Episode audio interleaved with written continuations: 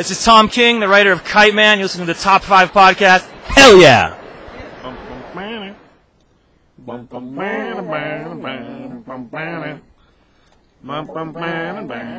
Welcome to Top 5 Comics Podcast. People talking about comics, pop culture, and events. With us today, we have Josh45 What is happening? and CBS, which would be me. yeah. Really lackluster introduction. Well, I don't know, man. Announcer man's not here this week. That's true. It makes it a waste. Which is Announcer sad. man. Which is sad. See, so today we're doing episode number 115? Is that right? I think so. I was in one, on 114. Did you guys do it in between? No. No. There you go. Yeah, all right. So 115. Um, so today we're going to be doing, uh, let's see, bookwise. We got an interview also. Um, so bookwise we're doing Venom number two. This is from the 2018 series by Donny Cates and, uh, Ryan Stegman. Follow that up with, uh, Archie Comics Ver- Vampironica number two. After that we'll have a Walk Through Hell number one. This is from, uh, Aftershock Comics. Uh, we'll follow that up with Man of Steel number one. X Files and then Man of Steel number Oh, one. right, right. So X Files, X Files, Case Files number one from IDW, and we'll end it with uh, Man of Steel number one from DC. Wow, that was harder than it usually is. But before that, do we have any news, Josh? News and information. Word. You like when those ticker things. We usually have Ross in the dog pile, but Ross has had a yeah. We've had a fair amount of dog pile being busy doing dog things, I guess. Whatever that means. Ross comic book died. That's not true. That means he's dead in the comics, but he'll be back. He'll be Oh. back eventually. Oh, He died a heroic death and he'll be back eventually. Because everybody oh, comes back. Man, that's almost true, I guess, for the most part. Anyhow, so Josh, news and comics, anything? News and information. There's going to be a new look Guardians of the Galaxy, most notably a cool character. I kind of don't want to tell anybody that the issue that the issue he's going to be in, so but don't, yeah, don't, don't. it's a secret. So you got to read some uh, cosmic books. You might have to read a couple of them. I will give you a hint. It takes place in space. That's the only hint I'm giving you. But a new character is going to be appearing, and he seems real cool. The mighty Juggerduck, Bum, bum, bum. a Juggernaut, Howard the Duck. That's crazy. I don't know. That's all. That's uh, without really revealing too much and making you guys all worked up and trying to like figure out what book he's going to debut and give it away. It's just going to be awesome. So there's that. Word. We have some other weird news I don't want to talk about, but I'm going to mention that someone spoiled it anyway because they're jerks. If you want to hear the spoiler um, of what happens in the Batman Catwoman wedding issue, then go read. Um, what did I say? New York Times, I think? New York Times. Yeah, of all places. Good job, DC. The. July 1st version of the New York Times. You'll get the spoiler on that if you want to, to be spoiled. But it's um uh, pretty pretty crazy big thing. Yeah, there's a big event coming on. Might be lying July. though. It might be lying. No, that's not how the New York Times works. How do you know? It might just be a Just self-righteous bastards. Um, the mighty Joe Quesada. I don't think he's that mighty. I'm not actually not a big fan of him, but I like him as an artist. That's true. He's a good artist. I do like his art, which means good things for this news is that he's going to do a variant cover of Fantastic Four number one with Galactus on the front, and it looks really, really cool. Well, that should be neat. I mean, I, I mean, I, I don't have followed Marvel super closely as, as of recent, so I don't know when the last time he did something, but it seemed like it was a big, big, uh, big deal. So yeah, he gets he gets covers every once in a while, but I mean, it is a big deal when he does one. But generally, they wind up being like one in a hundred. So normal people being able to get a hold of them or whatever is not not the easiest thing in the world, but that makes them more chase worthy. cover chasers at this point seem to like there's all those artists are doing like their all their own variants and they're doing like 10 different variants on their own websites and selling them for like 50 bucks a piece Yeah, there's a fair amount of that right now So- going on in the industry, which is getting to be kind of annoying.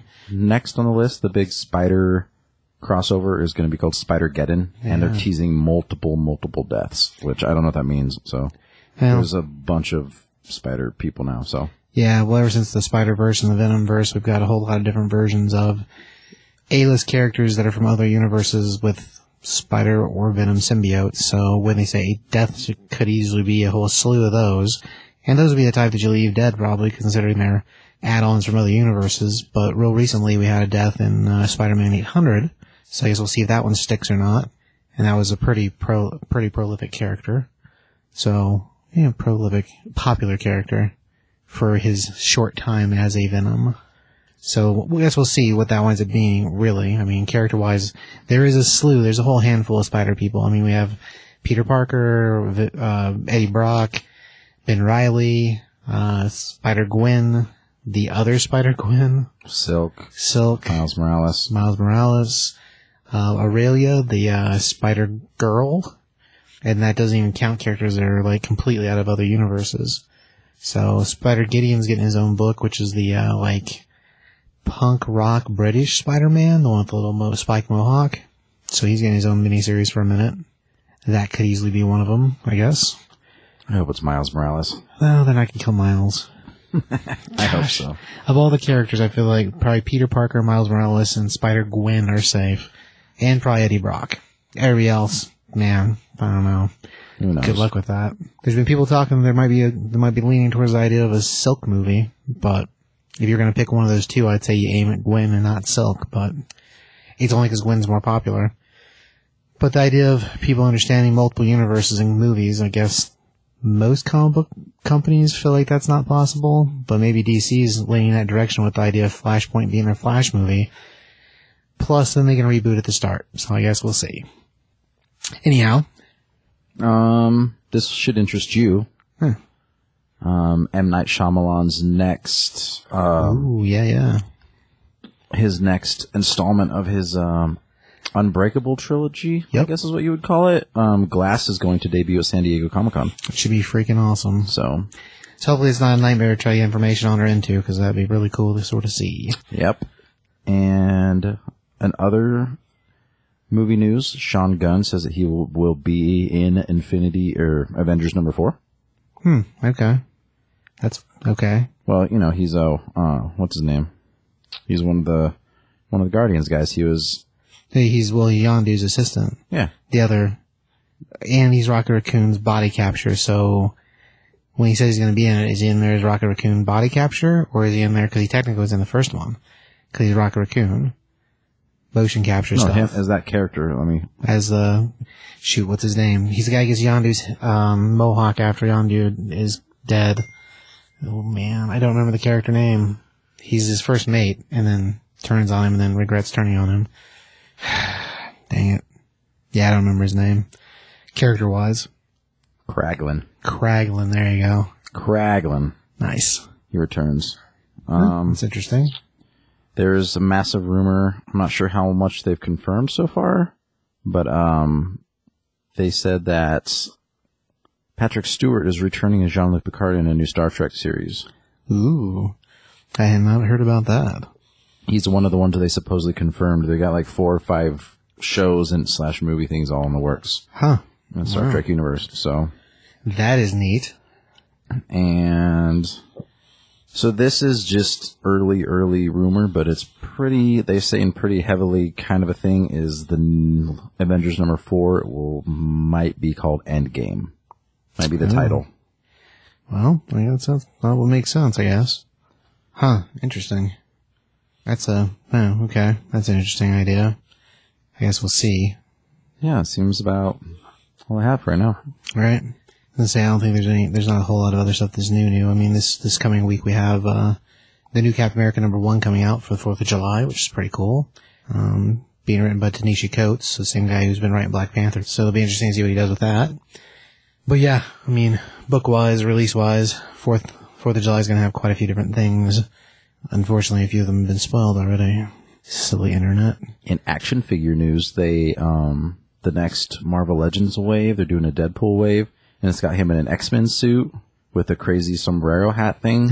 Okay, that's funny. and an alternate head, they have him in his boxer shorts. That's one of the figures. The build a figure is what's the big pterodactyl guy? Oh, uh, Sauron? Sauron, Sauron I think. is- something like that, yeah. I think that's the build a figure character. Well, that's crazy. We haven't seen him in a while.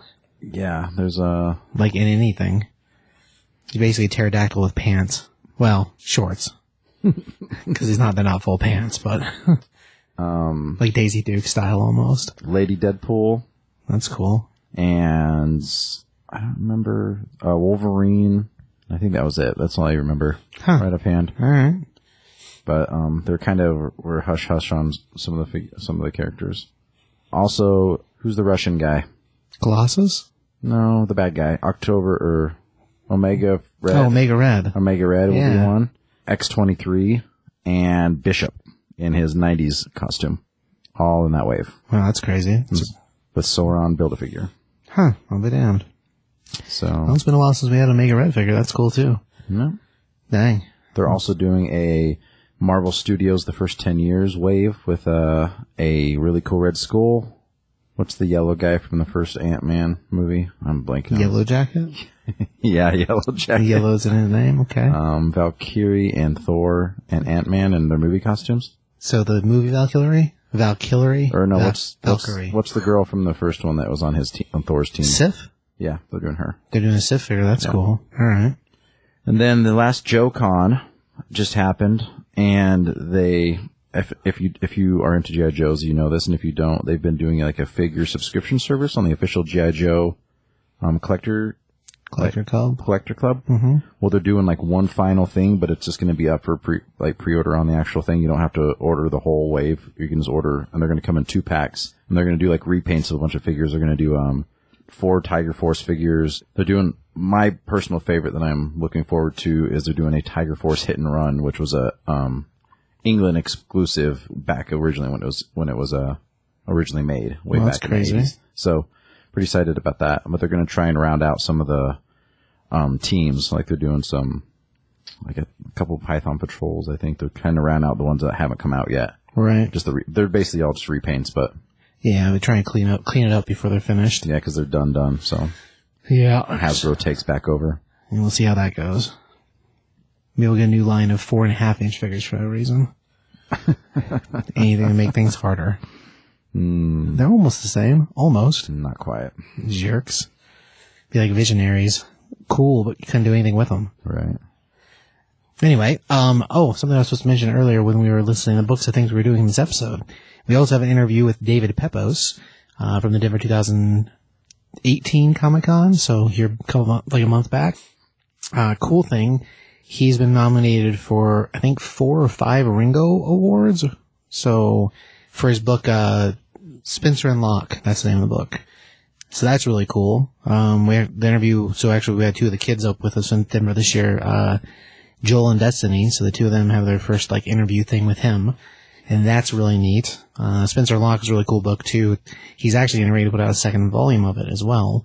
Short pitch for the book. Uh, basically, if Calvin and Hobbes grew up and became a detective, well, of course we know Hobbes is his imaginary friend. So how does that play in the world? Oh, maybe he's not really a detective. It, it's awesome, actually. It's a really good, really good, really good book. Three part. It was only, I think, the first run was only three issue miniseries, but yeah, it's pretty awesome. If you get a chance to check it out, you really should. But that's really cool that he's up for those nominations because Ringo was an awesome. He was an awesome artist, an awesome guy. Did a lot of great work in comics, so it's cool that there's an award after him. I think that's all I got news wise, and then the tie-in for the interview, I guess. Yeah. Let's move on the books. Just to let you know, there will be spoilers. On to the books. Dun dun dun. Venom number two from the illustrious Marvel comics. Number dos. Yes, number two. Number two. Uh, this is the uh, 2018 Venom, depending when you're listening to this. Uh, it's written by Donny Cates and art is by Ryan Stegman, which is no Stegman from the uh, Scarlet Spider series or from Superior Spider-Man or a whole ton of other stuff he's done for Marvel. And Donny Cates, you should know from Thanos, uh, the second half of the uh, where they introduced the Cosmic Ghost Rider, and um, from the Doctor Strange series, 2017 circa uh, series. Anyhow, decent writer, uh, good artist also. So basically, we pick up with Eddie um, dead on the floor with a giant hole in his chest, and the Venom symbiote sort of pawing around it, the, the wound. And uh, this is a pretty big, like the cliffhanger from issue one is a pretty big cliffhanger, clearly from where it picks up in issue two.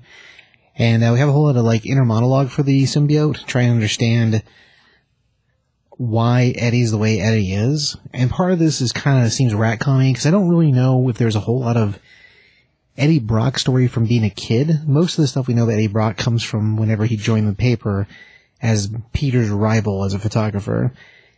Because I don't feel like we get a whole lot of other backstory for him. I mean, there's a few other random pieces in random books, I think, but there's never been like a kid origin for him. So the cool thing about this is we kind of get pieces of that, like flashes of him being a kid, flashes of him when he was younger, and then flashes him when he first gets the symbiote. And the entire time this is going on, we see this giant gaping hole in his chest where like ribs are split open and the symbiote starts rebuilding his skeleton and eventually it connects to his heart and we see it basically jump starting his heart, like pumping it like you would in chest compressions and doing a CPR on a person. That's what you call it, right? CPR? Is that what it's called? CBI? No, no, CPI. C, no, CB. God dang it. Whenever they're doing CPR, yeah, whenever you do the chest compressions on a person. Is that what that's called? Yeah, CPR. Or CPR when you breathe into their mouth, or is it all the same thing? It's all the same thing? It's all the same thing. Okay. Made me think I was crazy for a New- second. The new um, procedure, though, is just chest compressions. They don't do the mouth thing anymore. I guess my sister said she's a nurse. Oh, that makes sense, I guess. I don't know why. Probably because they don't want you to get you in diseases and push it in a person's chest. The word you're gonna turn into a zombie and start like bite your face off. That would be horrible. I think that's a, I think that's a zombie uh, protocol. I would That's definitely understand that for sure. Bath salts or zombies, one or the other. We'll come back to bath salts in a minute. later, later on.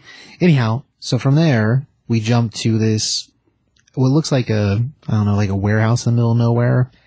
And there's this old man inside, and we, first we initially see the back of him, and then when we see the front, we realize it's Rex. And Rex is one of this group connected to the soldiers that encountered Venom symbiotes, I guess, in Vietnam which is leading to another storyline, which we're getting, I think, I think is a one shot that's called uh, Venom First Symbiote. It might be. I don't. It's either a miniseries or a one shot. But uh, the truth being that Venom wasn't the first symbiote on Earth, and these other symbiotes were here way before. And apparently, at some point, Shield got a hold of them and started using them to basically make weapons. Uh, but we want to find out that this entire time Rex has been trying to track Eddie, and uh, well, now Eddie's here, and he takes the whooping Rex's ass. He throws this giant oil drum out of nowhere at him, which I, I'm sure it was in the shadows or something, but it's pretty hilarious when he throws it. Because Rex is just like, no, no, man, you don't understand. He's like, what'd you get me into? And while he's in the process of whooping Rex's ass, we start seeing the red, spinny, like crazy glowy symbiote thing start to take over Venom, like Eddie Venom. And partway through the beatdown, he, he tells Rex, you gotta move, you gotta move. And in the room, we have like a fireplace that Rex has been backed up to. And Venom basically tells Rex to dive to the ground, and he sticks his face into the fire to, so, so to control this red crazy part of the symbiote that we've never seen before. because that's what beats symbiotes is fire and sonic waves. Sonic waves and fire, yeah. So basically, he sticks his own face in the fire to try to control this thing that's clearly trying to kill Rex, and is the same thing that probably killed all Rex's friends that also were treated with symbiote stuff. So from there, like we go through this whole conversation with Rex and uh, and Eddie trying to get the story of like what Rex sent Eddie into, and we jump to a flashback that basically starts explaining how Rex was in uh, Vietnam and his group got sent to take this hill. And in the process, they get caught in cross crosshairs of some snipers. And they decide, well, the only way for us to get out of this is to dig, us- dig ourselves a trench so we can try to figure out a way to pinpoint where these snipers are without getting shot.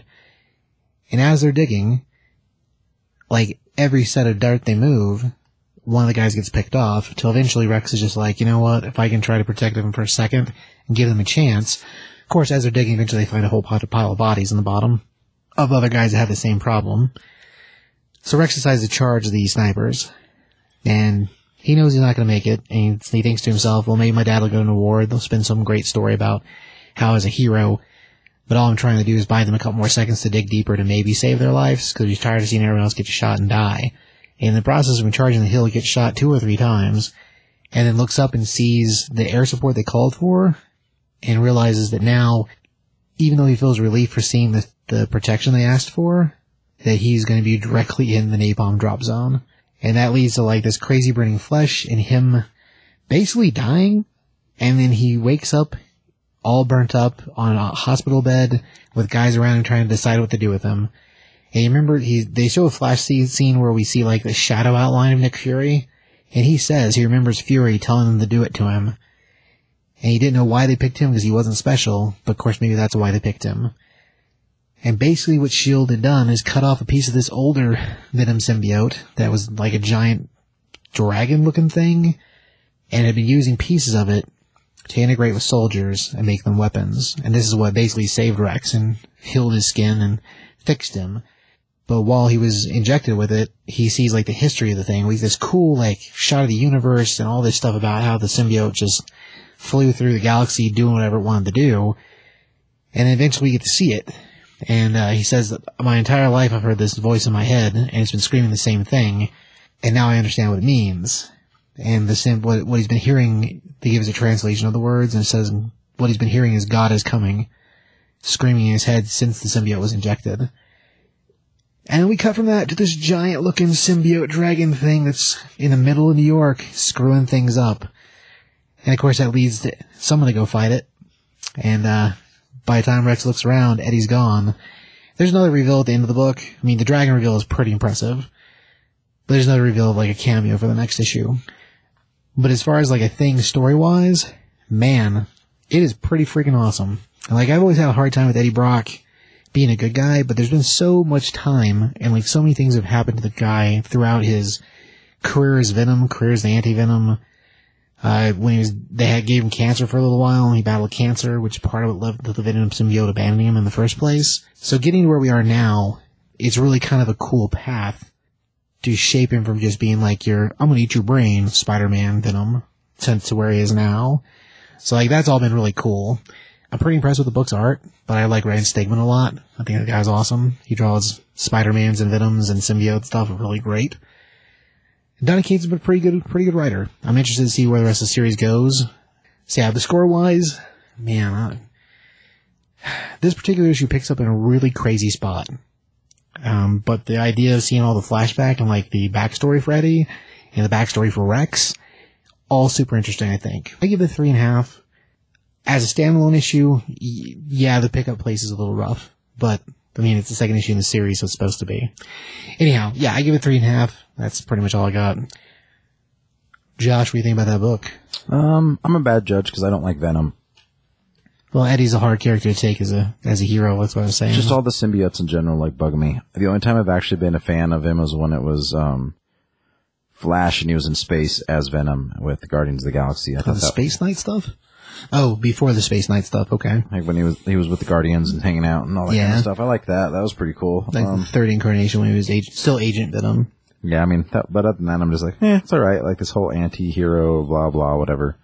Um, maybe seeing Tom Hardy play on the big screen will change my mind, but I only give it like a two, two and a half. The art was really good. It was, um, other than that, story's like, eh, it's all right. I just, I'm not, I'm just kind of whatever about it. Like I wasn't. It's not necessarily because the writing was bad. It was just I'm not super interested, so it's hard to keep me interested in a character. Like Sure, you're not a Venom guy, so it's hard to. the tell. writing would have to be fantastic to like really draw me into it, and it was just like, eh. I think at some point I gotta get you in issue one because issue one sets it up pretty good and is I don't feel like that he did that whole like, what did you do to us? What we aren't this. Like he wasn't doing the like the Venom talk. He was just doing the Eddie talk. So well during during at least the first half of it, it makes sense because Eddie's basically dead, and like the all we're hearing is the symbiote's opinion of things and like the symbiote's inner monologue. It's not Eddie's. It's like the symbiote reading Eddie's body and mind while he's basically dead. Mm, what I remember in the past though, when the symbiote talks, he he still says we and all that kind of stuff though. So. Yeah, there's been a lot of part of the Flash Thompson storyline. So I don't think I think probably the the Venom Space Knight was after the Guardians of the Galaxy stuff. There's a lot in there that separated the Host and Venom from each other. Uh, So there's a lot of that that got kind of fixed during that storyline. They also visited the Venom home planet and explained to us that there's something broken in Venom that they fixed as well. that was, so that was in Guardians. that was in Guardians, yeah. But it, after that, part of the Flash and Venom being two separate things together, that's kind of where it picked up at. Ah, gotcha. So I think that's indicative of just the story. Yeah, if you read it Venom back in the 90s or 2000, then the concept of the two things being one, it, they don't necessarily write him talking that way anymore. Not generally, at least. Anyhow, Okay, uh, so let's move on to, let's see what we're doing next. Vampironica, number two. Vampironica number two. It is written by, written and drawn by Greg and Meg Smallwood. Um, Greg is the writer and Megan is the artist and color artist. Wait. Yeah. Well, no, I think Greg helps as well. I don't know if he does art or not, but I think he's credited that way. Well, this is Megan Smallwood, artist slash cover artist, Greg Smallwood. So maybe Greg just did the cover. Well, there's like three or four covers for it, so yeah. Anyway. Depending which book it is, version of it you got, there's an ABC cover. Anyway, it picks up with uh, Veronica walking through the woods, and um, she's talking about like wanting to call the cops, and she's looking around for a car, which um, CBS explained to me happened in the first one. Yeah, the end, the end issue to get her where she is, there's basically a basically giant car wreck where she crashed into Reggie, and both their cars were very totaled. In the process of that, she was fighting a vampire. because she hit a vampire and smashed it, yeah, and so she's looking for the cars, and she's looking for um, Reggie. Reggie as well, and so she doesn't find anything. There's nothing there, no cars, no nothing. So she's just like, um, I'm gonna go to because her parents got attacked by the vampire in the first one. Yep. So yeah, and then anyway, she's like, I'm gonna go to Archie's house to see if he can help me. And she walks up to the window and sees like that he's on a date with Betty, and they're watching a scary movie, and she's all pissed off. Love triangle, blah blah blah. Typical saboteur affair for the And, uh, Betty. Betty's pretending to be afraid. Damn you, Betty. And she's like thinks Betty's is being oh this this, and Archie's trying to put the moves on her, and so she makes a loud noise to like right as they're about to kiss, and then runs off. And Archie's like, "What was that? I don't even know what that was." And looks out the window and doesn't see anything. He's like, "Well, I probably woke my parents up anyway, so you should probably go." And then it um, goes to the school, and Veronica's like hiding in the boiler room, and she's crying. So the next morning, you see um, Dilton, the nerdy kid, um, walk down to the boiler room, and Veronica like freaks out, and she like hisses at him with red eyes and all creepy, and uh, he's all scared. And she's like, "Oh, sorry, I'm just cranky when I wake up." And he's like, "What are you doing here on the weekend? You know, like why are you sleeping in the boiler room?" And Which is all like- super weird. and she's like, I don't feel good. And then she passes out. And she's having dreams of seeing like Betty and Jughead and Archie's heads on these like, on these stands. And somebody's asking her to leave and calling her an animal. And she starts turning into like a bat monster, like Oh yeah, it's pretty crazy looking. all crazy. And they're all like talking trash to where the heads are. And then she wakes up and she's, um, strapped down to a table with like some sort of, she got like an IV in her and stuff. And Dilton's saying, Hey, I pretty much figured out what, what's wrong with you. I know you're a vampire. And he's like holding a cross at her. And he's like, I'll help you, but you need to not attack me. And she breaks out of the restraints. She's like, um, yeah, I don't really, I don't have to promise you, but whatever. And he had made her some sort of blood concoction. And they're talking about what to do next. And he, he told her the whole story. And then he, Dilton brings her home to try and, cause they're going to try and figure out what to do about the situation. Figure out that if you kill the head vampire, then everything goes back to normal in most vampire stories. Yeah, they go over a whole like batch of. Um, they talk about the Strigoi and like all the different, like a huge mesh of different legends for vampires. But a majority of them, yeah. When you talk about the Strigoi, if you kill the lead or the main vampire, then it's supposed to free everybody. So And then it, uh, flash, um, so they, they kind of come up with a plan that they need, and they figure out that they need some weapons. And then it goes to the football stadium, and Betty's talking to Archie and like about, hey, have you seen Ronnie? I can't find him. Oh, have you also, have you seen Veronica at all? Good. Neither of them have seen her, and Reggie's missing as well. Like, wondering when he's run off to, but obviously he's, well, has been in the game, so they're wondering what, yeah, where that- where he's disappeared to afterwards. Because when Betty mentions it, Archie's like, "Oh yeah, I gotta totally go thank him for having my back all game, man. Like he was a beast today." And then it goes to the next page, which like looks like he's making out with some girl, Reggie, and then he turns his face and his eyes are all red and he's been biting her. He's basically making her lunch, So- which is why he was so badass in the football game. So he's a vampire now. Oh yeah. And that's the end of that one. And uh I, liked it. I, I, I like stories like that. It's a it's your classic vampire kind of teenage story. Like had some violence, had some you know, I mean the story was good, like some cool characters, like bringing in you know, it's a different take of the Arch the Archie universe seems to be there all sorts of different takes on it lately, but with the success of Riverdale and all that stuff. But I liked it. I was impressed with it. I give it like a three and a half. Cool. Um, score wise, you know, I follow suit. It, it, it, I like the art in it a lot, only because it's like sort of, like, it's really good, but the color palette to it has this like almost old school horror feel to the art, which I think is really cool. And like when, when Ronnie turns her head and like scares, scares the hell out of the nerd, like it's, it's awesome. And then when we see her in her weird nightmare or low blood nightmare turning into a monster, like it's, it looks creepy as hell. Yeah, So I like it's awesome. It was. It's kind of a mix between like if if this was a movie, it would remind me a mix between like The Lost Boys and that movie Disturbing Behavior, kind of like Oh yeah. I that, that. that, that kind of feel because it's high school, but it's like the violence. That's good. Yeah. Yeah, I give it three and a half also. I mean, the, the whole Archie whorehouse, which is what they call it, that's the, the line of Archie comics that are scary ones. Like, all those have been really good for different reasons. I mean, I'll give you the, the, uh, Afterlife with Archie is great, but it also came, like, it was the first one. That's the whole Walking Dead mixed with Archie, and it's great. But they have, uh, what is it, Hunger with Jughead, where he's a werewolf, and that's awesome. Um, the two the stories don't connect to each other. The only ones that sort of connect, I guess, Sabrina when it first, when Afterlife first started, Sabrina connected to it. Now Sabrina's got her own series, but it's separate too, and it's like it's way more like hardcore witchery. It's not, it's not cute and funny. It's definitely more culty. But they've done pretty good with all of them. I mean, I'll give you the the Sabrina series. The art's a little rough for me, but it it's not bad. It's it's like classic Tales from the Crypt style. So, so th- yeah, I've I've been pretty impressed with what they've done, and this Vampironica thing. Yeah, I dig it. It's cool. I'd be curious to see what they do in the future of this universe of the horror universe. Right? Um, I like Cheryl Blossom. I want to see where they go with her. Well, she definitely cameos in the beginning of this storyline. I don't know if we'll see her again in the first issue. She shows up, not in the second issue. But yeah, as a thing, she's the only one that hasn't got her own weird spin. I mean, in Hunger, Betty's basically a vampire hunter or a werewolf hunter, excuse me. So, I'd be, I can't, I'd be surprised if we don't see something for Cheryl at some point. Cool. All right, well, let's move on to uh, a walk through hell. This is uh, issue number one, and it's from Aftershock Comics. Garth Ennis' new book. Yeah, yeah, it's writ- written by Garth Ennis. Uh, the art from it is by uh, Goran uh, Gorn Sud- Suduka. Sudzuka. Suzuka. If I pronounce that wrong, sorry about that. I think it's Goran. I guess that makes sense. You want to make him like a 19 like 50s sci-fi villain. Goran. That's awesome. Yeah. Either way. I wonder if that's how he feels about it. Anyhow, so a walk through hell, right?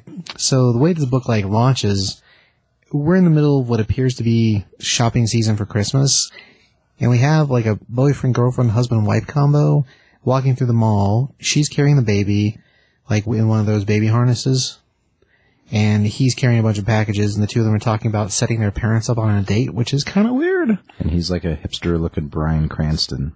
yeah, yeah, he does look like Bryan Cranston a lot, actually. But with the Oliver Queen, like, trimmed beard. Right. And, uh, during this entire thing, like, do we have their dialogue and them talking, and then we have what's playing as, like, a monologue along with it, talking about this. This was one of the easiest moments of the whole thing, which is like a weird, like somebody's reflecting what's happening, but it's happening for us for the first time.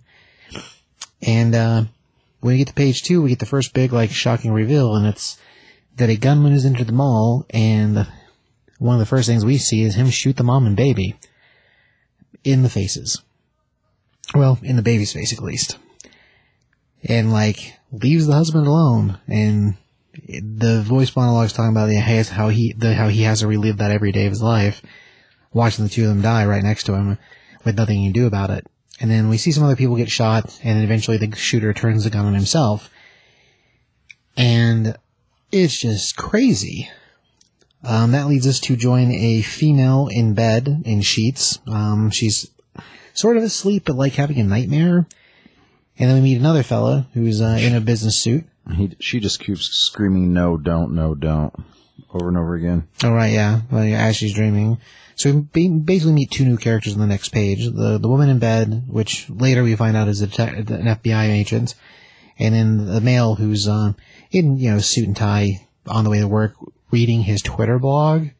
And his Twitter blog's talking about the shooting and talking about how everything's so PC and how it just about the current culture in America pretty much is what it's about. About gun control and Yeah. how it was. Was it because the per, the woman in the mall that died was first was because she was Asian, or was Right. it, well, what about everybody else that died? It's just the arg- the normal argument that goes on. Yeah, on the same nonsense you see on Twitter all day. Especially when something happens that's crazy. Anyhow, well, he's on the road on the way to, we find out, pick her up, and he meets her at home, and of course picks her up to, for the two of them to go meet a couple other FBI agents, trying to decide what to do, or who's going to be assigned to what area this part of the day. And, uh, so they join the other two for lunch, going over part of what was an old case, which we don't really get a whole lot of the old case in here, so I'm assuming at some point that's got to come into play. But they're all reviewing old notes and talking about that over lunch, and then one group decides they're going to go deal with this warehouse situation, and the other group's going to go off to deal with something to do with the mall, which is the shooting. And there's some banter back and forth, so clearly they've all worked together for a while or whatever. Anyway, eventually, so we have one group go to deal with the shooting, and then the other group goes to deal with this warehouse problem. Which the guys going to deal with the warehouse are like, this is something the local PD should handle. And they're like, yeah, that's the problem. Local PD was already sent and nothing's happening. So our two agents go to the house where the uh, man who did the shooting lived, and we're talking about how he had a normal family, he had a good job. Like, there's no reason for him to go on this weird rampage out of nowhere. He didn't even own a gun before, like, the previous month or something. So, like, out of nowhere, the dude just loses it. And neither of them can really understand why. Then they show up in this parking lot of this warehouse they're going to. Right. Well, they they they haven't heard back from the other group. The other two partners that they sent uh, haven't contacted back. Like they called right before they entered the warehouse, and then we've heard nothing. So they decide, well, I guess we should probably go down there too. And that's when we join them outside the warehouse in this parking lot. And granted, when they rent the house, they they found some other some other paperwork that might have shed some light on something that they hint at, but we don't really get a lot of that either. Very vague up to this point. Well, yeah, as far as like what they learned in the house is still questionable. But yeah, so the whole reason they went to the warehouse is because the other guys called before they went in, and then we haven't heard anything back since. So either they all went on vacation, or took a break, or they're still in the warehouse. Which begs the question, why are they still in that warehouse hours later on something that should have been simple? And they show up in the SWAT. They're st- the new, well, the the main partners that you see are asking all these questions, and they're like, "Well, um, we did do all that." And they're like, "What about the SWAT team?" Like, well, um, yeah, they all came back out, and they're sitting in the vehicle, and They talk about how they sent them in. They all came out 30 seconds later, all Freaked with like out. freaked out, fears of dread, like stuff like they got spooked or something. And uh basically the reason they hadn't called that in is because they were afraid of what how bad it would look to the other to or to the FBI, I guess. Which I guess makes sense. I mean, if you send your your heavy hitter guys in there and two like 30 seconds later they come out and hide in their van, that is pretty weird. And it would make you look bad as a police department, I guess. But that leads to our, our group deciding that they're going to go inside and, uh, they're going to see what the hell's going on. From there, we cut to like part of the most disturbing part of this whole particular issue. Like, we join the SWAT team in the van and they're all talking to each other about how, how crazy it is and how they are just so, not even like so much afraid, just like they're, they're, they it's like they're afraid of impending doom. And as they're talking about, their like, is there anything we can do? We need to call somebody. They're like, it won't make any difference. You can't call anyone. And that leads to the group of them pointing their guns at each other's heads, like across the van. like like All execution style against each other, and not like in fits of rage, but in like this is the only way to get out because what's coming is way worse. And from there, we wind up finding one of the uh, other officers catches them after the shooting, and uh, once they realize what's happened, they turn to try to catch the FBI agents before they go into the warehouse. But by the time he gets over there, they've already been gone inside for like 30 seconds or something. And uh, we join them inside as they're searching around, and so far they haven't found anything. And that's kind of where it leaves us. So, this impending doom, whatever it is, whatever it was, spooked them all so bad that the only way they could escape it was to kill each other. As like a mercy save you kind of killing. Which is crazy. And uh, yeah, it's just, it's, it's unsettling. Like, very unsettling. Uh, Josh, you have a score for that book? Um, I give like a two. It's so vague that I mean I know it's an issue number one, but it's so vague. It's like nothing, and it's like okay, but it'd be hard for me to pick up this book and want to pick up number two. It's just like, mm. And there's some really cool things in it, like the execution style of the SWAT team, like just holding guns at each other's heads across the van. All eight of them was really cool scene, like a cool, like the artist drew that was that was pretty rad. But overall, I was just kind of disappointed. I usually like I would have been in Gar- Garth Ennis kind of. I I just had higher hopes. That maybe maybe he, I don't know, needed to give just a little bit more. Um, you know, Guardians I can take or leave. Um, I can punish stuff I like a lot. His cross stuff I thought was shock value for shock value. His boys stuff I thought was shock value for shock value. It was good, and the boys was good, but a lot of it was shock value for the sake of it, and that that doesn't kill anything story wise. But for me, it wasn't wasn't wasn't until a turn on for me with the boys. This particular book, like it's just so crazy. I mean, I was interested enough to follow it forward to the second issue only because it's just so like if this was was a TV series, yeah, the closing would be a little hard. But as far as like the introduction of things, like I don't I don't know I don't know without reading two yet whether I would chase it forward after that or not. Just because we've only learned a little bit about our detectives, our main characters. And if this was like, like I said, if this is like a TV show, all that stuff with the officers in the truck is so intense that it's just crazy. And whatever it is they're afraid of, I mean, the book's titled Walk Through Hell, so I have to assume that hell is coming. And what that means, I'm in. Only because of that. After issue two, I guess we'll see. I don't, I don't know after that. But for a first issue, uh, it wasn't bad. But like you said, I kind of wish the cliffhanger was a little more than just the two of them in the warehouse. Right. So that part I felt kind of felt short. But what do I know? But yeah, I give it a two. Also, the art's good. It's interesting concept, but I kind of wish there was a little more at the end. Right. I think on something that dry and that, like, if it would have been a TV show, like you said, like the acting would have carried it. Well, sure, yeah. I mean, that's what I mean. If this, if this was like an episode of a show, you'd be a lot more sold probably on the way the characters interact with each other, at least the two detectives. But it is a little dry, but it's also the first time we've really met them. So if it was a movie, you'd be relying on the actors to sell it to you. And like the guys in the truck, man, it's intense as hell. If it was a show or a movie, that would just be amplified Right. because of how crazy it is. But speaking of shows, Speaking of shows, we move on to X Files. So to join some more FBI folks, like that, no? Okay. Uh, we do FBI Case Files number one, and this is uh, Case Files: The Florida Man. FBI case files. No, uh, X X Files case X Files Case Files Florida Man number one. Pretty sure is the full title, which is a lot of words. A mouthful. Yeah, oh, it's a yeah, it's a heck of a lot for one one particular title. All right, and this issue is written by uh, Delilah Dawson, and the art is by Um, Alina Casagrande. all right.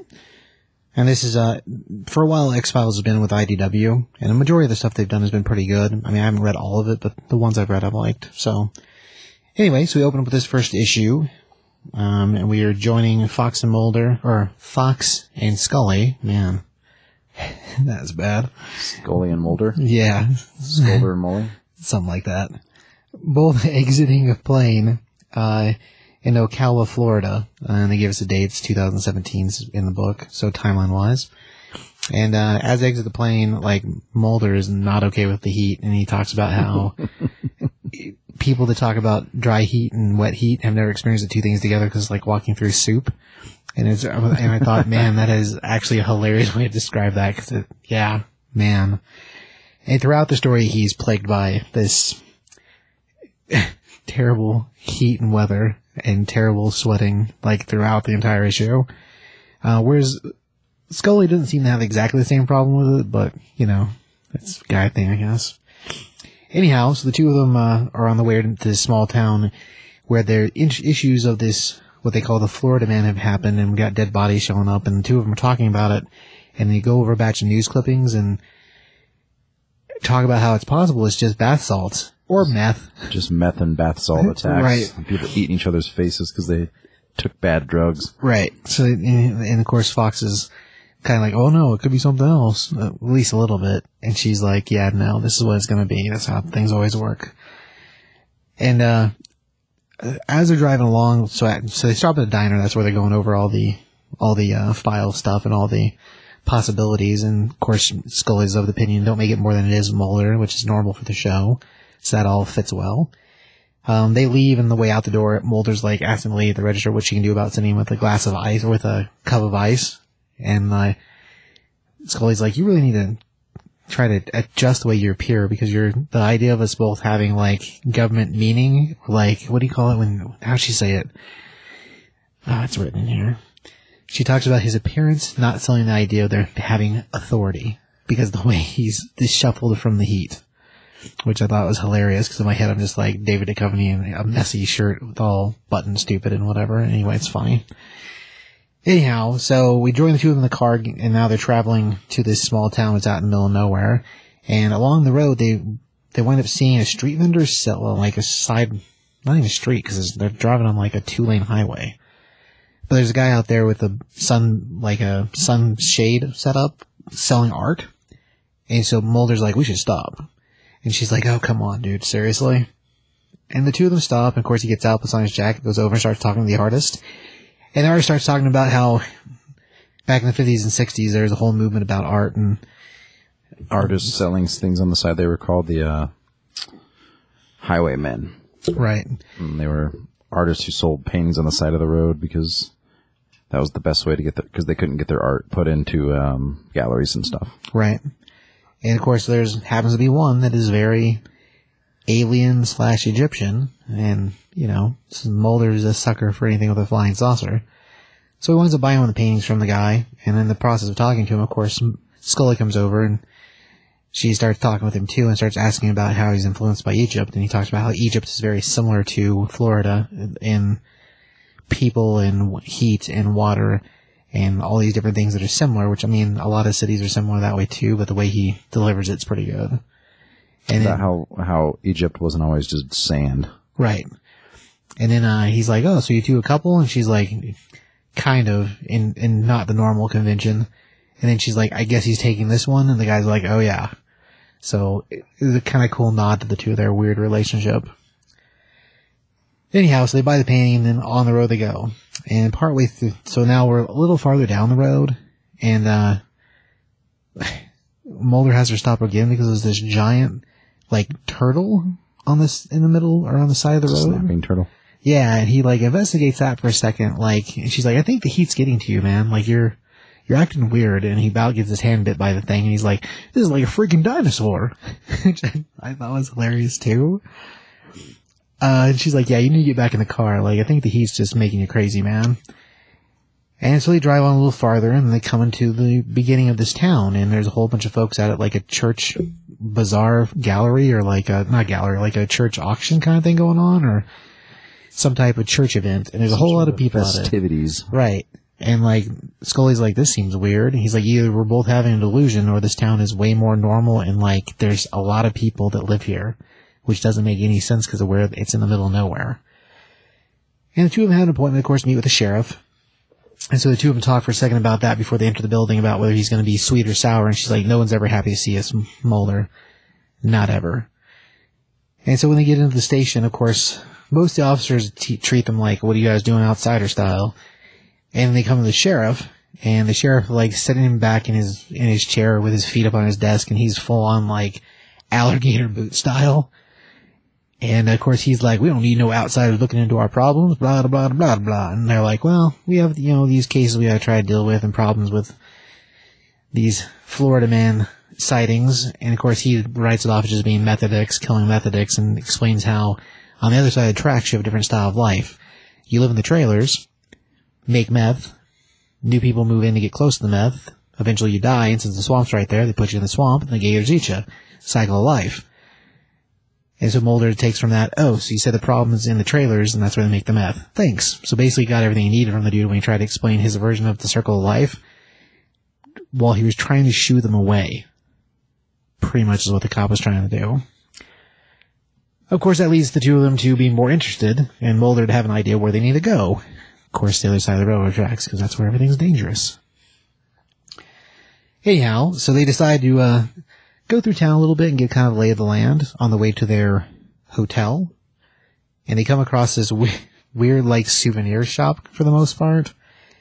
And it's, uh, it's Big Steve's Gator World is the name of it. And Mulder's like, we can't not stop. Which in my head is just hilarious. So they enter into Big Steve's Gator World. And inside there's like, all kinds of like stuffed gators, gator heads, gator skulls, and there's like a fair amount of them posed like standing up, almost like E- Egyptian Ankh style, or like Godzilla style, is how the things look. And eventually they meet Steve, who looks like a biker from, I don't know, any biker group, I guess. Seems, you know, fairly normal for a biker guy. And, uh, so they start asking questions, and of course he's pretty happy at first to just answer questions and try to sell them stuff, and eventually he realizes they're not going to buy anything. And he tells them that, uh, what is it that kills a cat? Curiosity. Curiosity. And in the process of that, of course, his cat jumps up on the table just in time for it to be in the shop. No, it's a stuffed cat, I think. Is it? Yeah. Yeah, well, because it's not there and then it's there. Yeah, Yes, I think he takes it from under the counter and Oh, is that what happens? because curiosity kills the cat and he sets a dead stuffed cat up on the counter. Okay. That explains why the cat doesn't look like it's moving. Well, it's comic book, so you never really know if it's moving, but that makes that even funnier. First time around, I thought, how'd that cat get there? But I never took it as being a stuffed cat. Good on you. That's hilarious. it's even funnier now. Dang, man. I didn't realize it was supposed to be a stuffed cat, but that makes a lot of sense. Everything in there is stuffed. Which also makes a lot of sense, too.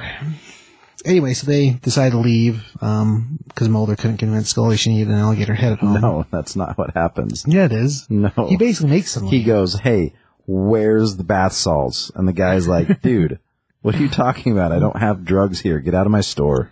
Yeah, Like super jerk style. Like just straight up ask this guy like, Well, it's pretty funny because earlier she says, with all your shaking and like you're sweating, it's only a matter of time before they find you to sell you things, so you look like you need it. Which is pretty funny too. right.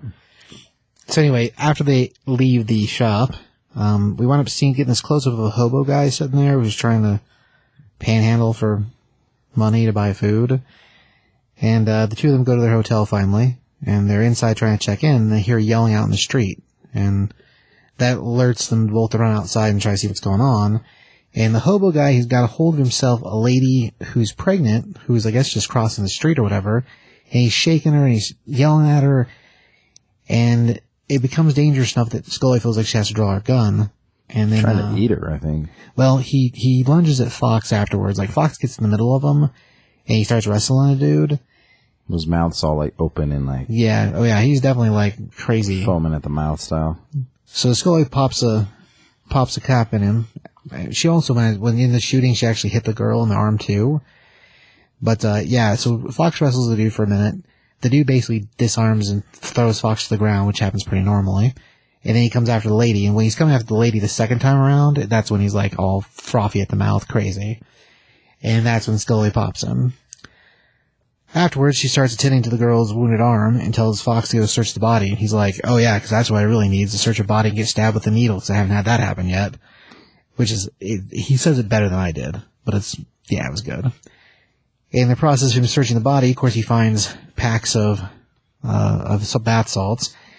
And then underneath the dude's shirt, which is slightly ripped, he sees like this crazy burn scarification mark on the dude. And he's like, what's this? Dun dun dun. And that's what leads us to our second volume, or second issue. Well, it looks like the same Egyptian writing stuff that was on the painting. It does. So like, as a thing in general, me or man along the road that was the art vendor isn't all legit. Meh.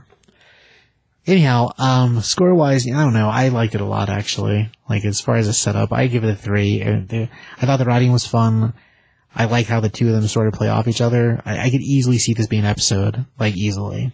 Um, I like the art a lot. I thought the art was pretty good. Uh, there are a few issues, background, well, not issues. There's a few backgrounds that are kind of that were lackluster, but that doesn't kill the book by any means. I still thought it was good. So yeah, I give it a three. Awesome. I enjoyed it a lot. I didn't think I was going to because I was like, I don't know, X Files is a comic book. Like, come on. And after having read the other one that we did, um, Trip in the Hell one, A Walk Through Hell. I was like, yeah, another TV show style comic, and I was, and this one was done the exact opposite. It was, it gave you just enough. It was entertaining. You believed in the characters. Um, yeah, like you said, it could have been very easily. It was written like that they actually talk. Could have been an episode. And I don't watch a ton of X Files. When I do, I enjoy it, but I haven't watched a ton. And I enjoyed the issue a lot. Like I thought it was cool. So, um, I give it three and a half, almost a four. I probably I'd go so far as to say if the art was a little bit better, like if they, you know, had somebody like, um, I don't know, Ed McGuinness draw on it, Oh my god. I'd give it a four. Ed McGuinness would make no sense for the X Files. Man, Mulder wouldn't just be sweating; he'd be sweating and transforming into the Hulk. I'd say J. Scott Campbell, but he would just draw both of them in sexy poses the whole time. So, I mean, that, that wouldn't do us any good either. No so. way to should tell a story at all. Man, No, it was good. I, I really enjoyed it. It's one of those ones that I almost didn't even notice the art because the writing was so good. Yeah, the story was really good. The art, the art's really good too.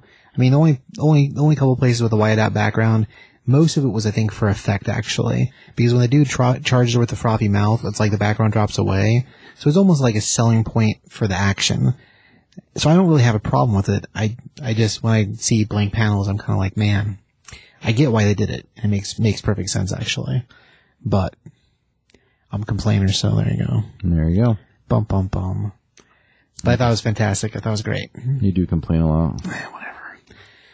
All right, uh, let's just move on to Man of Steel number one, Man is still number one. Real stoked on this book. written by Brian Michael Bendis. Bendis' first run as Superman. Yep. And Ivan Reis is the pencils. Yep.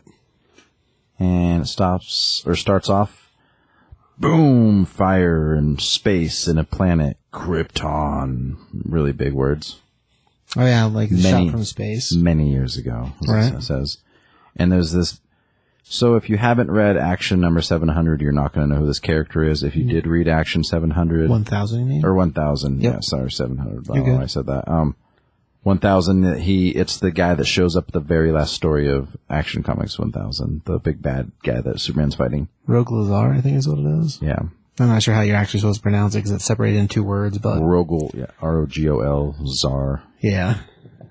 Um, but it's him trying to convince these gigantic blue hologram floaty head things. One, only one of which I really recognize, um, and that's one, that's a Guardian, From Green Lanterns, yeah. Green Lantern Guardians. Um, trying to convince him that Krypton has, uh, overstepped their bounds and that, uh, they need to basically exterminate every Kryptonian and Krypton in general because they're just a plague on the universe. Right.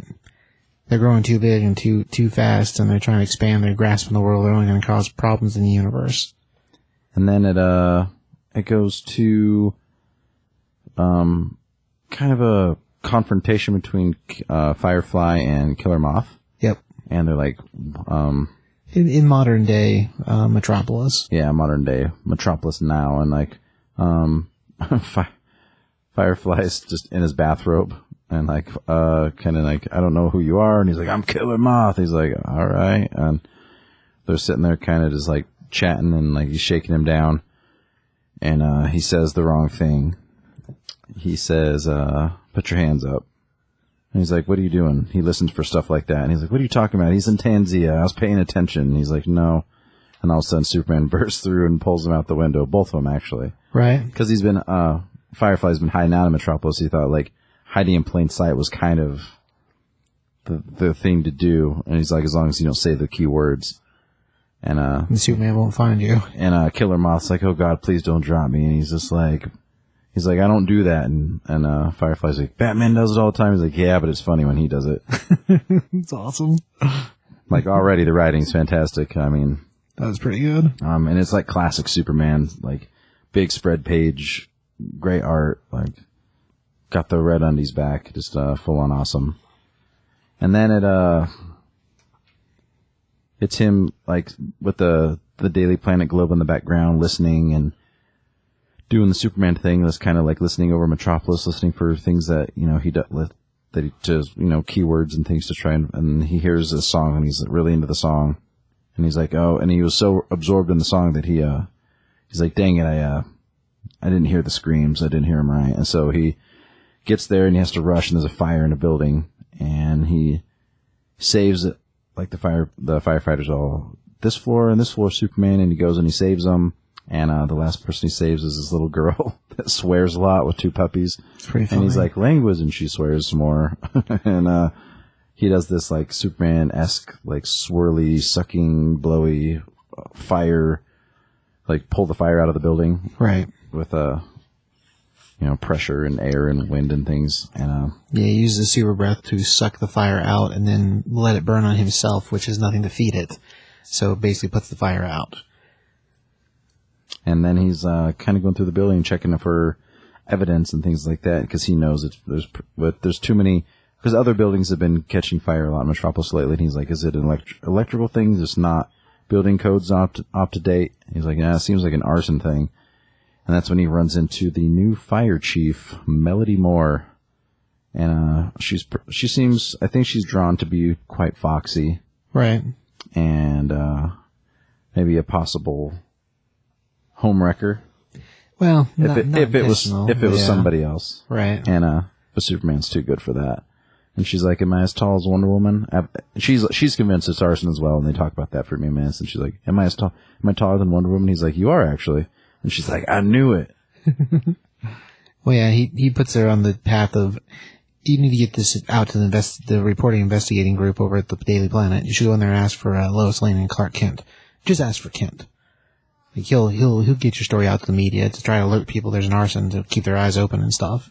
And then she says some things under her breath, and then she's like, "Oh, dang it, stupid! He has super hearing." And he like kind of smiles and looks back. Yeah, it's pretty cute. and then it goes back to then, and it's that Rogol Zaar fighting some gigantic monster, and uh, a guardian shows up, and he's just like, "This is an interesting place to live." He's like, "Well, I have to keep up my uh, strength and my fighting skills in the off season from hunting Kryptonians, basically."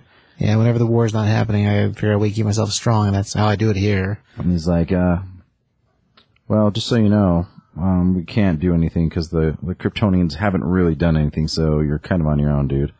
Yeah, he basically tells them that the council has decided that, that, they, that they're not with his proposal, and that uh, they don't want him to do anything. And he thinks somebody's like paid him off. He's Yeah. all pissed off, so he gets super pissed at the Guardian before he before he leaves, and he's like, "Who is the page to, to decide with the Kryptonians?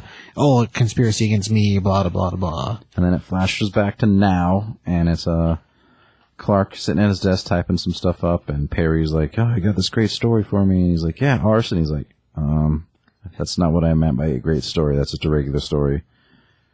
And then it's just uh, um, he's like, "Superman was there according to reports," and they're like, uh, "All right, like that's like no big deal." Like, And it's like it's pretty it's pretty funny the way it happens because he's like, "Yeah, I got arson," and he's Perry's like, "Arson's nothing, dude."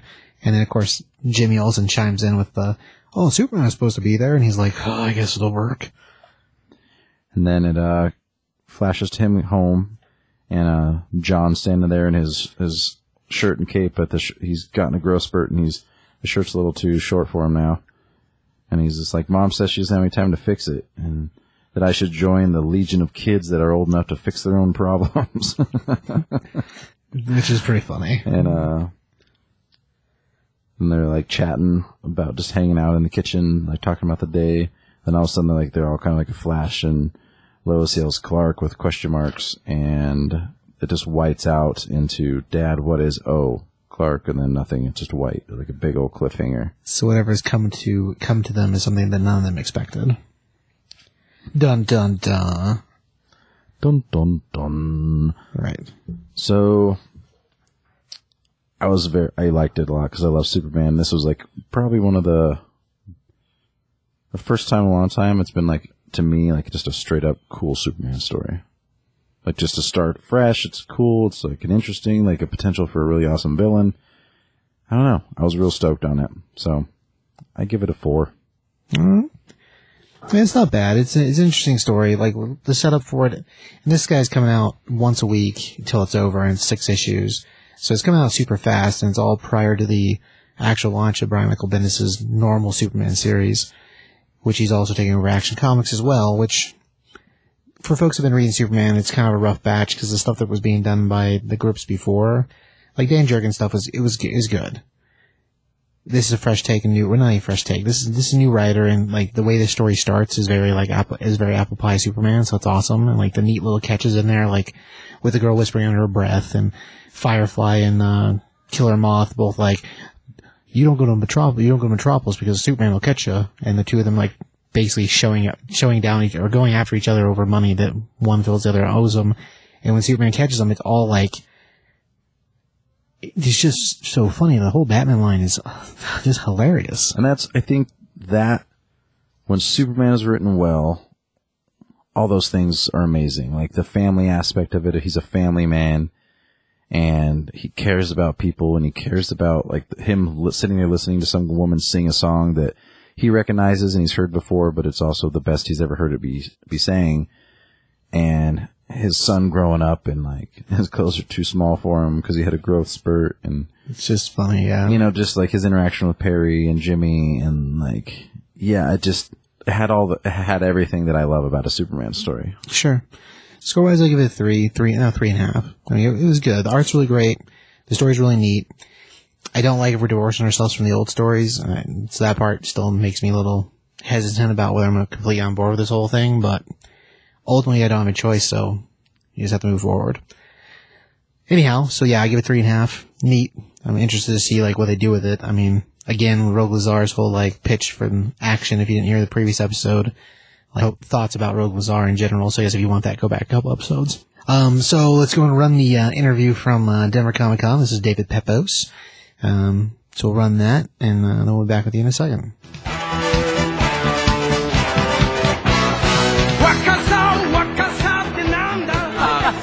Hi there, this is Joel, And Destinee. and we're here with uh, David Pepose, who's the writer of Spencer and Locke. Hi. yeah, we're going to do a quick interview for the podcast. I don't know if we need to be saying that, because we're on the podcast right now, technically, aren't we? We're, guess. we're new at this. You're our first one, and we were like, sweet, we'll talk to the guy we've talked to before. This seems nice. Thank you. This is a huge honor, and I, I'm so I'm so glad to be on here. So thank you guys for having me. Yeah, so uh, my first question for you was kind of what inspired you to get into comic book writing?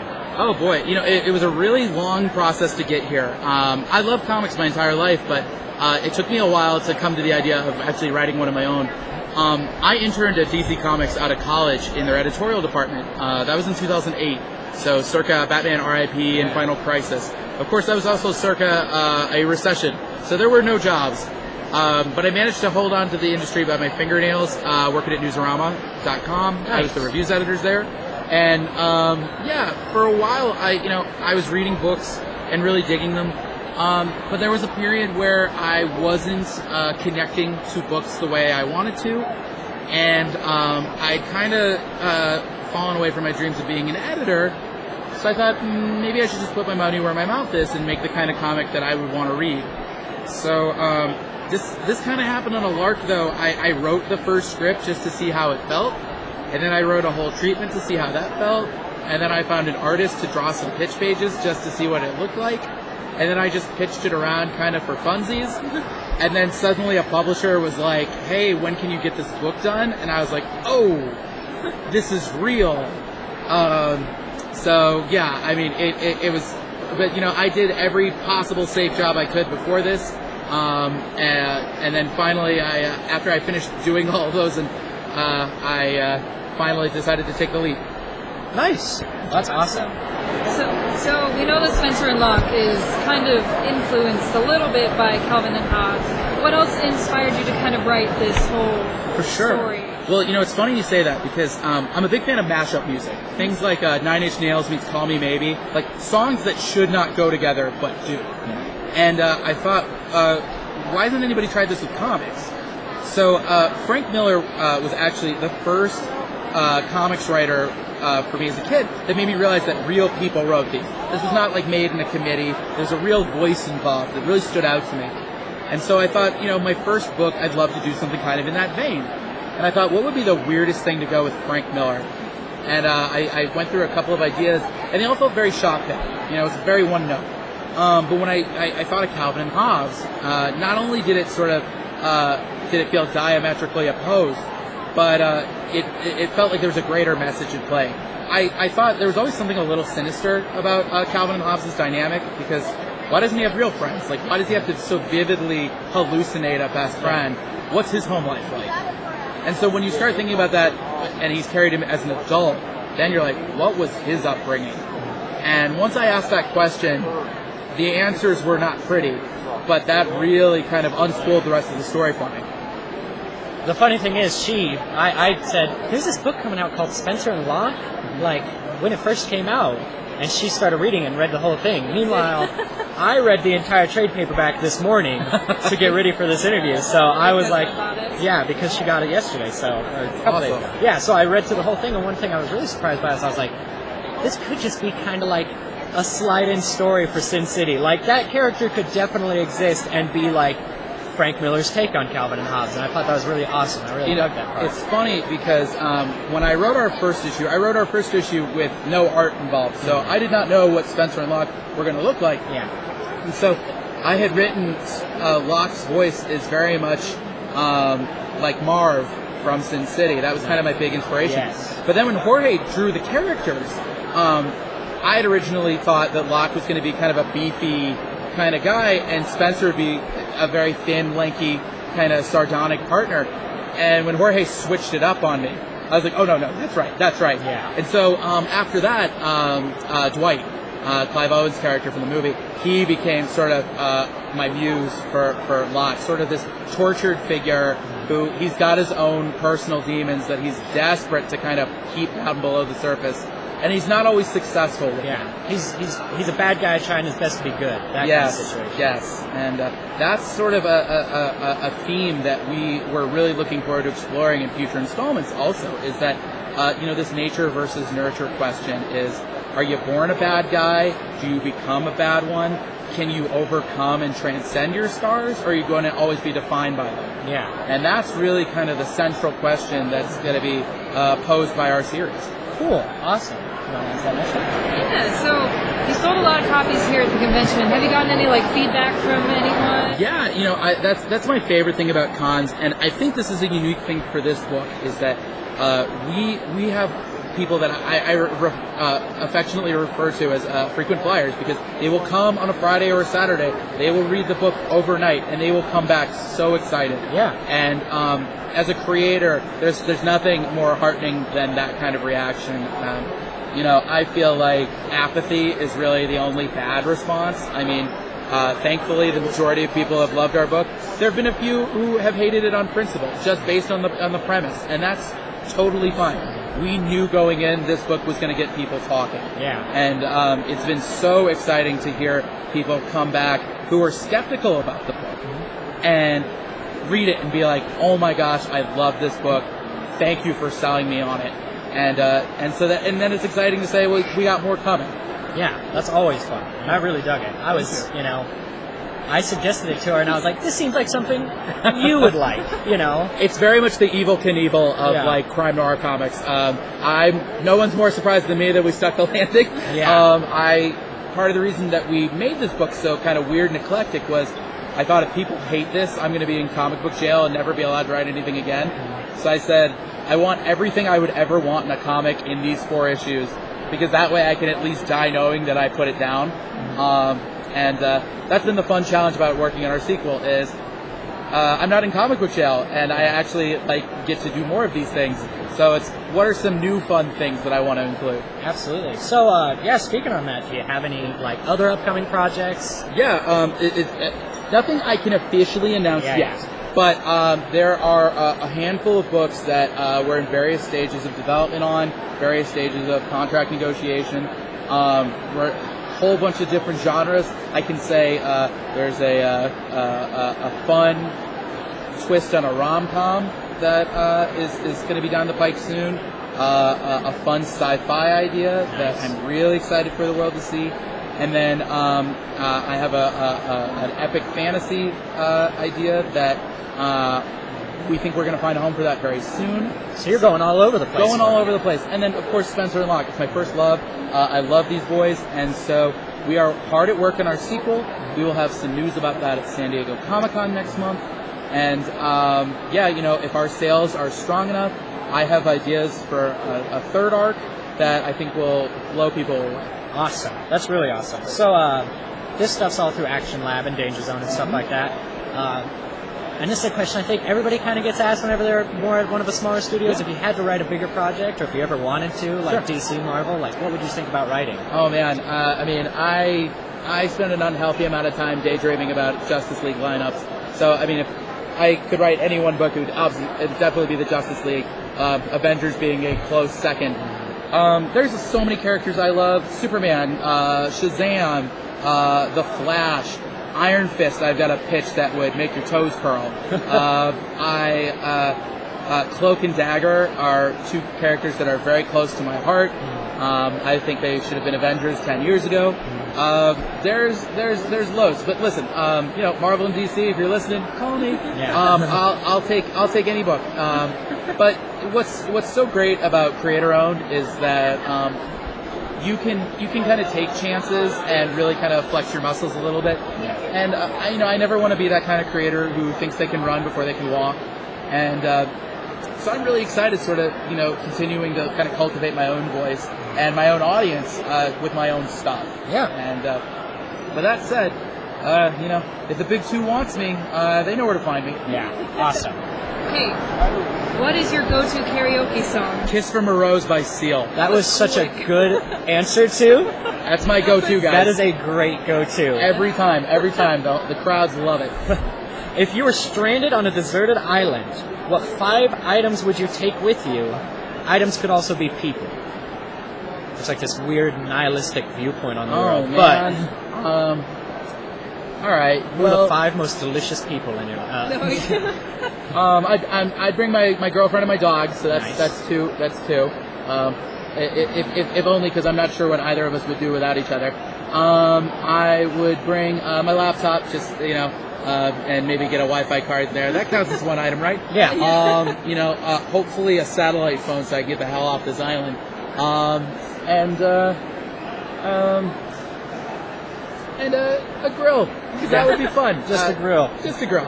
So, Awesome. with this, with the five items question with the islands, I mean, couldn't you just take like you know like a house or a boat? Yeah, or right. something? That's Just, that, like- that's a better answer. Okay. I'm so glad he never answered me to this question because I would just like give the darkest answer, give him the worst stuff. If you lived in a fantasy land, would you ride a chocolate pony? Does the chocolate pony melt? That was what I was thinking. See, yeah, it's the same thing. Well, it is your fantasy land, so I'm going to say you can make it up. Um, only if it let me take a little nibble. Yeah.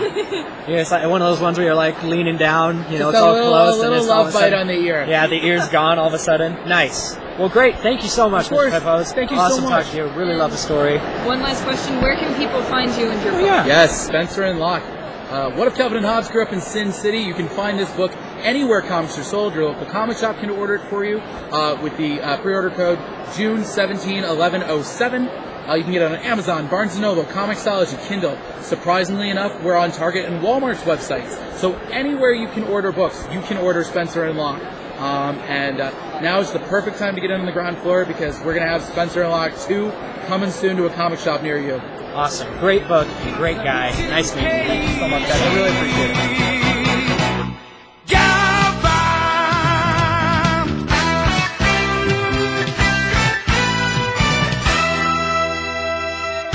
All right. We want to thank uh, David again for taking time to talk with Destinee and Joel, and take thank the two of them for getting getting work done while we were up in Denver.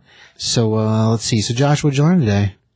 I learned that you like all the books as long as they're not printed on newsprint. Oh, that's not true. And that's a silly thing to learn. Well, what you really should have learned is that Mulder has a sweating condition when he's in Florida, and it looks like he's on bath salts. That's what you should have learned, because that's what I learned. And maybe he was on bath salts. No, he wasn't. No, he wasn't. You don't know what he does in his spare time. Pretty positive if that was the case, we would have seen it someplace in the book. I don't know. I don't know. I'm pretty good friends with that guy, so. All right. Uh, so let's do some books to watch. Um, I would suggest, now, so the, the, there's a book getting ready to come out here in the, well, Captain America first, first, okay. So let me dial back for a second. So on the 4th of July here this coming week, Uh, we're gonna have the new new Captain America number one. I'd say that one would be a good one to get on. Um, there's a book coming out from Image here in the next, I don't know, maybe two weeks called Unnatural. I'm interested only for the sake that it's kind of bizarre, and uh, I'm interested to see what it winds up being, really. So I mean, I guess look for that guy. Uh, Cosmic Ghost Rider when that comes out, I think that'll be awesome. It's a six part miniseries. I think that'll be cool. I guess we'll see where it goes as a thing. Does anybody know who Cosmic Ghost Rider is yet? Um, I'm gonna say yes. Okay. And they want to say it was revealed. Mm, Well, if it provides the same Cosmic Ghost Rider, it was revealed back in Thanos number 13, I believe. So I think that'll be cool as a miniseries. I felt like there's a couple other books in there that I was like, these things are freaking awesome, but now I'm, I don't have any memory in my head about things. Oh, uh, City of, City of or Unexplored, City of Unexplored? City of Unexplored. Is that what it's called? Shoot. There's a book from Action Comics that, uh, The Lost City of Explorers, that's what it's called, From what company? uh, from Aftershock Comics. Aftershock. Yeah. I'm interested in that thing just because they teased a preview of it in the back of a couple books, and the preview basically shows a batch of like archaeologist types that find a pool in like a old old part of it underground or an old part of a city that's underground now, and it looks like just a pool of water, but when you affect it with a particular batch of frequencies or sound, it becomes a doorway. And that's kind of where the preview leaves off, but I guess the whole idea about it is exploring lost cities and other civilizations and stuff, so it's like alternate history stuff, which I think is cool. So I think that'll be pretty neat. Uh, at least the test page or the preview pages look great, so I think that'll be neat. Anyhow, uh, Josh, any books to watch? Um, I'm loving the Avengers book. Cool. Fantastic. Batman Against Avengers, yeah. Um, I like this Superman book a lot. The Batman wedding, Batman Catwoman wedding is coming up. Right. Gonna be a big deal. You know, I wasn't reading it until we read the, until we went over it last week with the new X-Men gold stuff. Oh, X-Men Gold, yeah. Yeah, like I'm, I'm excited to see where that goes. They're gonna be doing the new Miss, Miss, Mr. and Mrs. X, or Mr. and Mrs. X series. Yeah, that should be fun. Gambit Rogue series. That should be cool too. And I heard, I'm not sure if this is what they're going to call it, but the Weapon X Force or something like that is what they're going to call it. It's like they mm. revealed the team finally. Right. I don't remember what the title for the book was, but a new, I think it's X Force, but I don't remember that. It could be Weapon X Force. Yeah, I, I, I thought I read it was called Weapon X Force, so it took me a few reads to like realize that that's what they were saying. Right. So maybe they're like hinting at like the return of a Wolverine to that that team, That possibly, makes sense. I mean, at this point, we're having all the Hunt for Wolverine stuff happen. or a Wolverine anyway. They Yeah, there's like a new. X twenty three book starting though, There is. so that's interesting because she was she's currently the All new the Wolverine. all new Wolverine. So I don't know. Are they ending that book or Si, senor. yeah? So going back to X twenty three. Yep. That's it. Still fingers crossed for uh, Red uh, uh, Red Robin solo book with spoiler. so anybody at DC listening to this, get on that for me. Man. Do you think they're going to invite um, Superman to the Batman wedding? Well, I assume that that would be the truth, yes. Think he's gonna be the best supposed, man? supposed to be, yeah. If that's, Or I think Dick's going to be the best man. no, it's, they already did a storyline about how Batman chose Superman. Oh, really? Yeah. Oh. Was Dick mad about it? No, well, because Grayson's good natured. So no. Hmm. Although he did wind up having to fight Hush in alternate reality, and we wound up finding out that Hush has replaced his own face with Nightwing's face. so that's only a matter of time before that comes back to be a problem. Maybe. Well, Hush is a crazy person. For a while, he's running around as Bruce Wayne whenever Batman was missing. Oh. With plastic surgery, Batman, or Bruce Wayne face, excuse me. He didn't do the Batman stuff. He just did the Bruce Wayne stuff. Gotcha. Yeah, so he's since had other plastic surgery to make himself Nightwing, which will not bode well in the future, I assume. Of course, he did, get, he did get left in the other universe, so who knows? They need to do is like cut his hands off so they know that's who that is. We're gonna make sure you know who you are, Tommy. We're gonna chop off your hands until he gets robot hands, and you can't tell the difference anyway, because he's gonna wear gloves. that's true. Yeah. It's Cut his ears off. It's, all, uh, Can't get robot ears. it's not true. you grow an ear on the back of a rat, you can probably get robot ears. Maybe. I'm just I don't think you can really grow ears on the back of rats. There's a whole bunch. Of, look on the internet, man. There's think that was just on that episode of South. Park. No, no, no. That's where they got it from. That's a real thing. I don't think it works. It's just Uh. like shaped like an ear. That's a real thing. That's where South Park gets all their footage from. Is from the internet or stories from the internet news. So San Diego Comic Con's coming up, Yeah. Um. Let's see. Two two and a half weeks so you'll from be now. there. Si, senor. So if you listen to this podcast, you're out in the, well, I guess I don't know what my face look like. Which you can find that on our webpage. Ah, There you see, go. that's where you get myself assassinated. And also, if there's somebody that, if you see there's going to be a San Diego Comic Con and you would like to see CBS try and get an interview with them, That's like a tall order, but go well, just, just I mean, just throw a suggestion out on the uh, Facebook page sure. or the Instagram. Just be like, hey, if you uh, happen to see this person out there, maybe ask them this question for me. Right? Or a message in the uh, comment section from this particular episode. That'd be good. Yeah, just anything like that. Any kind of social media interaction would be much obliged. Sure. Oh yeah, and if you listen to us on iTunes, I don't know, like a Rate it and leave a comment. That helps massively. Even if it's not a good, well, it's better if it's good, but you know, at the same time, just do it. Give us five stars, but I mean, you can talk all the trash in the comments you want. just leave five stars. Oh my gosh, well that's true. Anyway, I think that's it. And then also, CBS and me are on another podcast that you can't listen to with your kids called Never Been Done Podcast. That's true, which you can also find on the top five comics podcast.com website. And Anyway, yeah, uh, yeah, it's the the two of us plus a buddy of ours, T Huff, and we chat movies and directors and things like that. And it's a not rated PG, so if you're an adult, listen away. It's funny, and if not, then well, I mean, I think we're funny, but um, if if you got kids in the car, then don't listen to it. I Probably say- not the best choice. especially the upcoming episode with Quent about Quentin Tarantino. Well, it's because Quentin Tarantino and his movies going to be watched by children anyway. Not really. So Even the edited versions, probably not a good idea. So to key, nope, Yeah. not happening. Wakazadananda. Don't die. One of these days, you're going to watch Face Sheriff Gavin and you're like, this is the best thing ever.